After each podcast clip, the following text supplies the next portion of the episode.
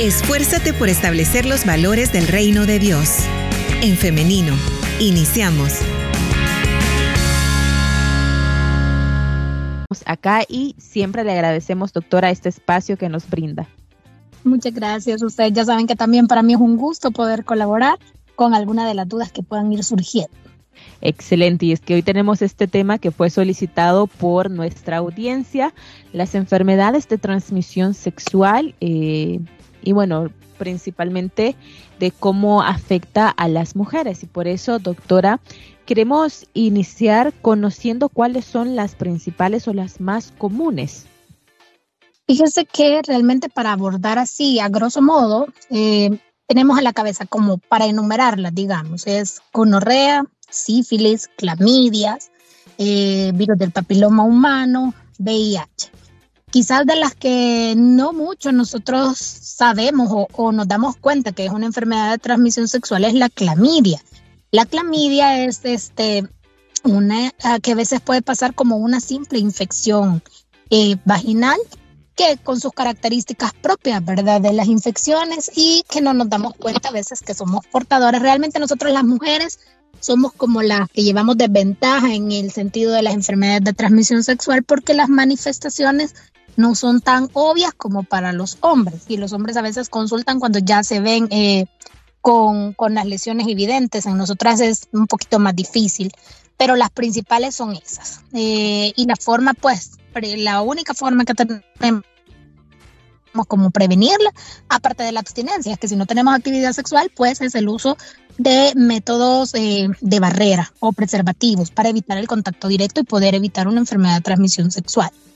Ok, esta es entonces la única manera, doctora, de evitar estas enfermedades. Bien, ahora, eh, ¿cuáles son los signos o síntomas de estas enfermedades de transmisión sexual en las mujeres? Y solo vamos a, agrupar todos, porque a veces ir hablando específico es más como para la orientación médica, pero los principales síntomas que nosotros vamos a, presentar, pues es una salida de secreción de otro color, por ejemplo, eh, verde, puede ser blanca, que lleven mal olor, que empiecen a salir llaguitas o lesiones tipo verrugas en el área genital externa o interna. La mayoría de veces, por ejemplo, sífilis y gonorrea, son úlceras que aparecen en los labios o en la parte interna del introito de la vagina. Por eso es que es bien difícil que una mujer se dé cuenta que lo tiene, porque no es algo tan obvio hasta que en la clínica nosotros examinamos y pues vemos las lesiones. En los hombres, por ejemplo, las úlceras pueden aparecer en, en todo el cuerpo del pene y ellos se la ven. Entonces, para ellos es como se dieron cuenta que tienen algo, inmediatamente consultan. En nosotros es más difícil darnos cuenta que hay. Se pueden acompañar también de síntomas urinarios, como cuál es el ardor al, al orinar, eh, lo que nos hace pensar que hay algo, porque el ardor no es precisamente que esté relacionado con una infección de vías urinarias, sino que eh, la misma orina pasa eh, o, o lastima justo en las, en las úlceras y en las llaguitas que pueden estar por dentro y eso es lo que la lleva a consultar y ahí es donde nosotros al examen físico pues ya podemos encontrar ese tipo de lesiones. Las verrugas, que son las del tipo del papiloma humano, eh, a veces son las que más asustan porque son bien evidentes, pueden llegar a ser tan escandalosas que las, eh, que las describen como similares a las cabezas de brócoli o de coliflor, ¿verdad? Para que nos imaginemos qué tan grandes pueden llegar a ser o qué tan escandalosos se pueden ver, pero son benignas, o sea, no es que es algo sumamente grave, no es cáncer, pero como son así de escandalosas, pues nos preocupan. Son causadas principalmente por el virus del papiloma humano, pero las cepas más inocuas, no las que producen cáncer. Pero esos a grosso modo los, los síntomas. También pueden haber malestares generales en el caso de la sífilis, la sífilis primaria, que por eso es bien difícil darse cuenta que, acabamos de contraer la sífilis, es porque a la semana de haber contraído o haber tenido el contacto, pueden haber síntomas similares a los que nos da cuando tenemos una gripe, un malestar general o eh, una fiebre leve, entonces puede pasar bien desapercibido. La sífilis secundaria es la que sí ya se manifiesta con úlceras y secreción y la sífilis terciaria, que es como la parte tardía para detectarlo, aparecen un montón de ronchitas rojas en todo el cuerpo. Entonces ya eso es como como bien tarde nos dimos cuenta, pero todavía se puede tratar.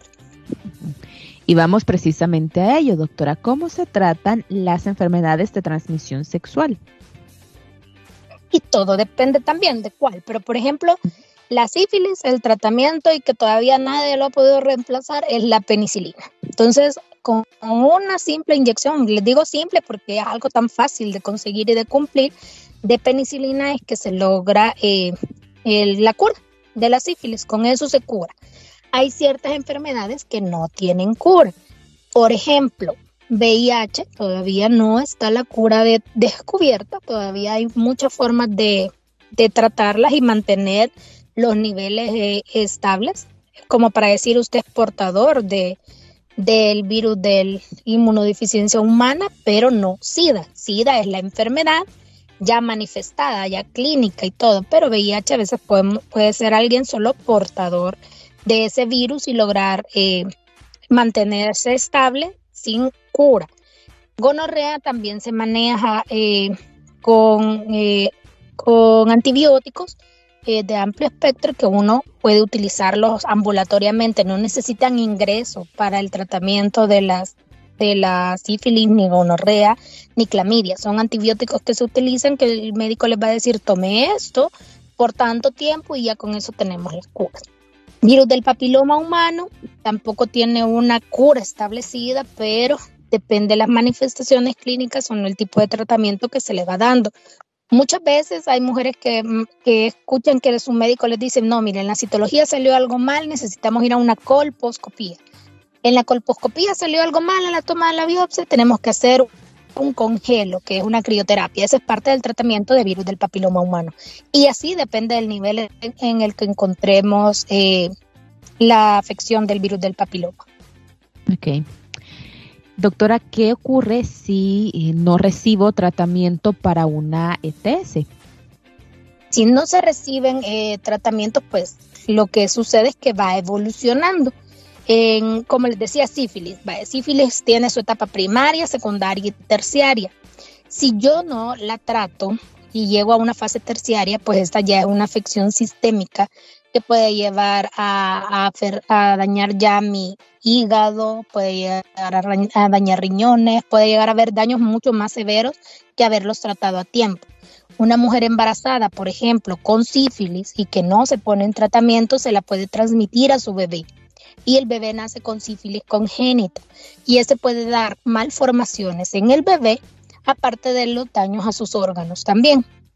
Si yo no me trato la gonorrea, la gonorrea se va empeorando. El flujo va a ser mayor, el malestar, las llagas y todas las lesiones que van apareciendo.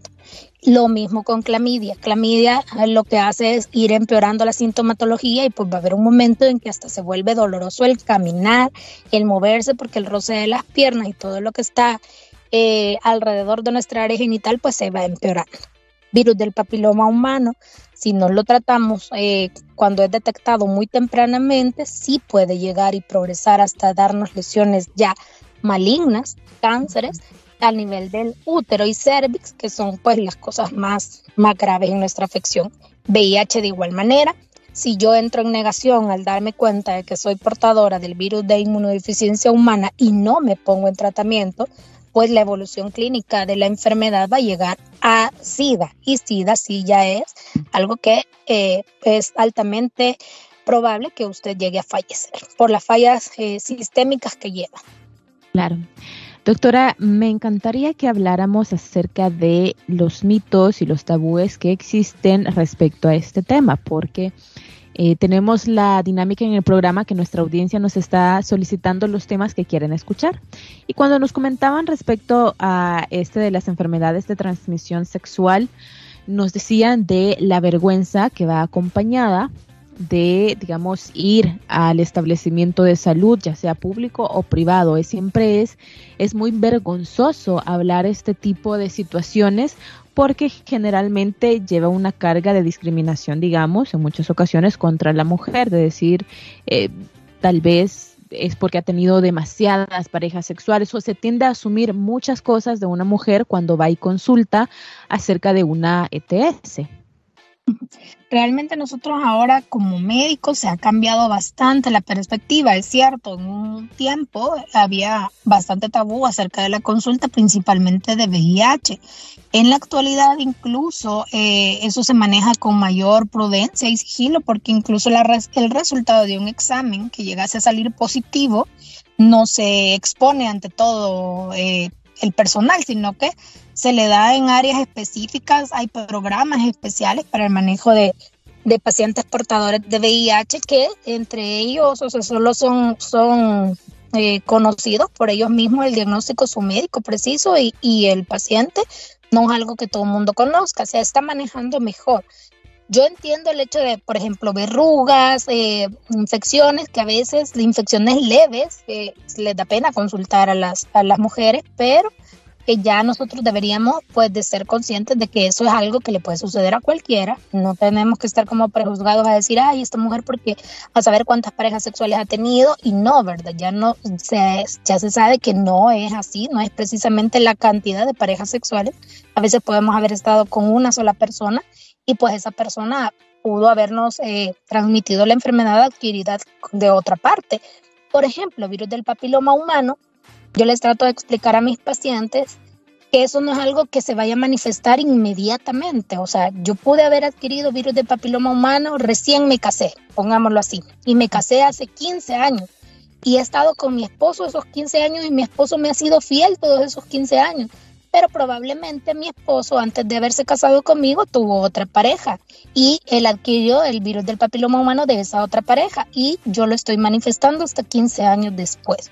Entonces ese tipo de cosas pueden llegar a suceder porque a veces lo que, lo que pasa cuando uno les da la respuesta o, o les da el diagnóstico, pues se enojan con su pareja también. Muchas de las mujeres llegan a reclamarle al esposo y a veces son situaciones que no ocurren en el momento. Hay otras que sí, ¿verdad? Que puede ser algo inmediato y que tendrán razón en molestarse o no, pero que nosotros debemos de abordarlo de una forma bastante objetiva y clara para el tratamiento inmediato.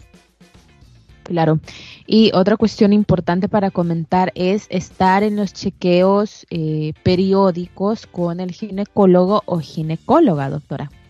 Sí, yo siempre les he recalcado eso, que nosotras como mujeres deberíamos de tener, así como llevamos a nuestros niños al control de niños sanos, les digo al control de mujer sana. Una vez al año deberíamos de hacernos todo nuestro chequeo con la toma de citología, mamografía para las que ya aplicamos en eso y pues una ultrasonografía pélvica que no está de más y pues así sabemos que eh, por lo menos una vez al año hicimos nuestro chequeo y que todo estaba bien. Aparte que eso nos sirve de respaldo para el siguiente año llevamos hasta nuestra nueva evaluación y si hay algún cambio, tenemos eh, el tiempo justo para poder decir, ah, no, esto no, no va tan avanzado porque el año pasado yo no estaba así, este año aparecen estas cosas y podemos ir nosotros correlacionando con la clínica. Claro. Usted lo mencionaba hace algún momento eh, de acerca de la gravedad de estas enfermedades. Usted mencionaba incluso en, los tratamientos, no tan simple como una como una inyección. Sin embargo, me gustaría también que eh, hacer énfasis en eso, no de que hay mucho tabú o hay, hay mucho mito, paradigma respecto a las enfermedades de transmisión sexual porque se tiende a creer que son gravísimas, ¿no? Y que son tratamientos largos y, bastante duros para estas enfermedades. Sí, y realmente no es así. Realmente las que ameritan tratamientos largos, si fuéramos a hablar de algo así como largo, es VIH, por ejemplo, que ese sí es un tratamiento para toda la vida, y el virus del papiloma humano, que depende de la afección en la que nos encontremos, el tiempo que se tardará en resolver, pero sífilis resuelve tan, tan rápido como con una sola aplicación o dos a lo mucho, depende del, del tiempo en el que ha llegado, del estadio en el que se encuentre, y ya, y resolvió y gonorrea, clamidias, y esas son lo más, son siete días de tratamiento con pastillas, o sea, ni siquiera algo ingresado, como les digo, ni es algo que se les va a estar inyectando y ya tienen su resolución. Realmente a veces el problema es más ir a consultar, más el tiempo que yo me tardo en ir a consultar a que me digan lo que tengo que lo que me va, me voy a tardar en que me den el tratamiento y me cure. Claro. Bien, doctora, vamos a las preguntas que tenemos por acá. Y la primera de ella nos dice de la siguiente manera. Eh, las enfermedades de transmisión sexual pueden afectar otras enfermedades que ya se tengan. Sí, sí se pueden afectar, pero si hablamos de VIH exclusivamente, no gonorrea, no sífilis, VIH sí como nos deprime nuestro sistema inmunológico y el tratamiento para esta enfermedad va a ser eh, con inmunosupresores, quiere decir que nuestras defensas las va a bajar, eso sí puede volvernos más propensas a que nosotros adquiramos cualquier otra enfermedad más prontamente, no así todas las otras enfermedades. ¿Qué pasa, doctora, si se padece, se contagia una enfermedad de transmisión sexual durante el embarazo? ¿Cómo es el tratamiento en este caso? De igual manera, fíjense que realmente esa es una de las ventajas que tenemos, que en el embarazo no está contraindicada la penicilina y el matronidazol, que es otro de los antibióticos que, que, se utilizan para infecciones de transmisión sexual, hay una etapa del embarazo en el que sí las podemos utilizar. Entonces no habría problema para recibir el tratamiento. Diferente también, como les decía, el VIH. Si hay que, el medicamento que se utilice para el manejo de VIH se puede utilizar en el embarazo, pero eso sí lleva un control más más estricto, más enzimático, digámoslo así, porque hay que estar bien encima de la paciente para evitar la transmisión vertical, porque eso tal vez sí es importante retomarlo. No toda mamá embarazada con VIH le va a transmitir a su bebé el VIH si llevamos un control adecuado. Entonces, no necesariamente nuestro bebé, si yo tengo VIH, va a salir con VIH. Él puede salir sano si yo llevo un control establecido. Doctora, ¿cómo saber si se tiene el virus del papiloma humano? ¿Hay algún examen para hacerse? Existe una tipificación en sangre que ahorita no está disponible en nuestro país, pero sí existe un examen en sangre y existe un tipo de citología para tipificación del virus, que es un poquito más cara, pero eh, que se logra tomar en los consultorios para saber por lo menos, porque la tipificación no es que nos va a decir a todos los, los todas las cepas, sino que la, prueba está diseñada para las cepas más frecuentes y las más eh, graves, digámoslo así. Entonces se puede hacer el tipo de citología líquida para tipificación de virus y saber si somos o no portadores de cepas graves. ¿De qué depende que alguna enfermedad como digamos eh, la sífilis o, o, la gonorrea se presente de una manera más grave y con las verrugas mucho más grandes, porque la mujer tiene un sistema inmune debilitado. No, depende del tiempo en el que nosotros nos damos cuenta. Como les digo, a veces no, no lo detectamos tempranamente en la sífilis primaria y entonces se nos va. Y eso se les puede ir a mujeres y a hombres porque puede simular una gripe y muchas veces no consultamos por los síntomas que tenemos cuando nos da una gripe, por un malestar general y eso. Nos venimos a dar cuenta cuando ya tenemos las llagas y las úlceras, que como les decía, en la mujer es más difícil detectarlo porque son internas. No nos estamos viendo nosotros adentro de nuestra vagina y eso es lo que nos puede hacer más difícil de darnos diagnóstico, de darnos un el motivo de consulta para hacer el diagnóstico. En cambio, en los hombres, al aparecer, ellos al nomás verse algo diferente, consultan. Nosotros las mujeres, esa es la dificultad, que las llagas a veces aparecen por dentro y no las podemos ver en el momento. Doctora, ¿las infecciones vaginales son parte también de las enfermedades de transmisión sexual? No, no todas. Las infecciones vaginales a veces hay de tipo, bueno, como habíamos hablado antes en otras ocasiones, hay de tipo de hongos, hay bacterias, hay parásitos. Las que son causadas por parásitos a la cabeza tricomonas, que es productor también de clamidias, eh, esas sí son de transmisión sexual, las tricomoniasis, pero eh, por ejemplo, una vaginosis bacteriana no es necesaria la transmisión sexual y la candidiasis vaginal tampoco. La candidiasis vaginal incluso es frecuente en niñas que jamás han, han tenido contacto sexual y es por la humedad, por eh, el mantener a veces con ropa interiores muy apretadas, licras, que es lo que estamos acostumbrados a veces a ver en las niñas así, el sudor y eso generan infecciones vaginales y no tienen nada que ver con transmisión sexual. Bien. Ahora, doctora, una pregunta respecto a los tampones que son también utilizados para eh, cuando se está en el, periodo menstrual, ¿no? Eh, la pregunta es la siguiente, si hay em, alguna, algún problema con que una niña use tampones. El hecho de que una niña que no haya iniciado actividad sexual eh, utilice tampones descrito bibliográficamente no hay algo que diga que está contraindicado. El problema es que para la colocación del mismo ella misma se puede lastimar. Entonces, yo no recomiendo el uso de tampones en las niñas que todavía no han iniciado actividad sexual. Si ya iniciaron actividad sexual, pues no hay problema, realmente son muy cómodos para el periodo menstrual. Pero eh, la dificultad es la aplicación, cuando no tienen como la práctica todavía de cómo hacerlo, se pueden lastimar. Entonces eso puede eh, afectar en cuanto a lo que nosotros manejamos como el concepto de virginidad en una niña. Claro. Y en cuanto a la higiene, doctora, ¿es mucho más higiénico utilizar tampón o toalla sanitaria?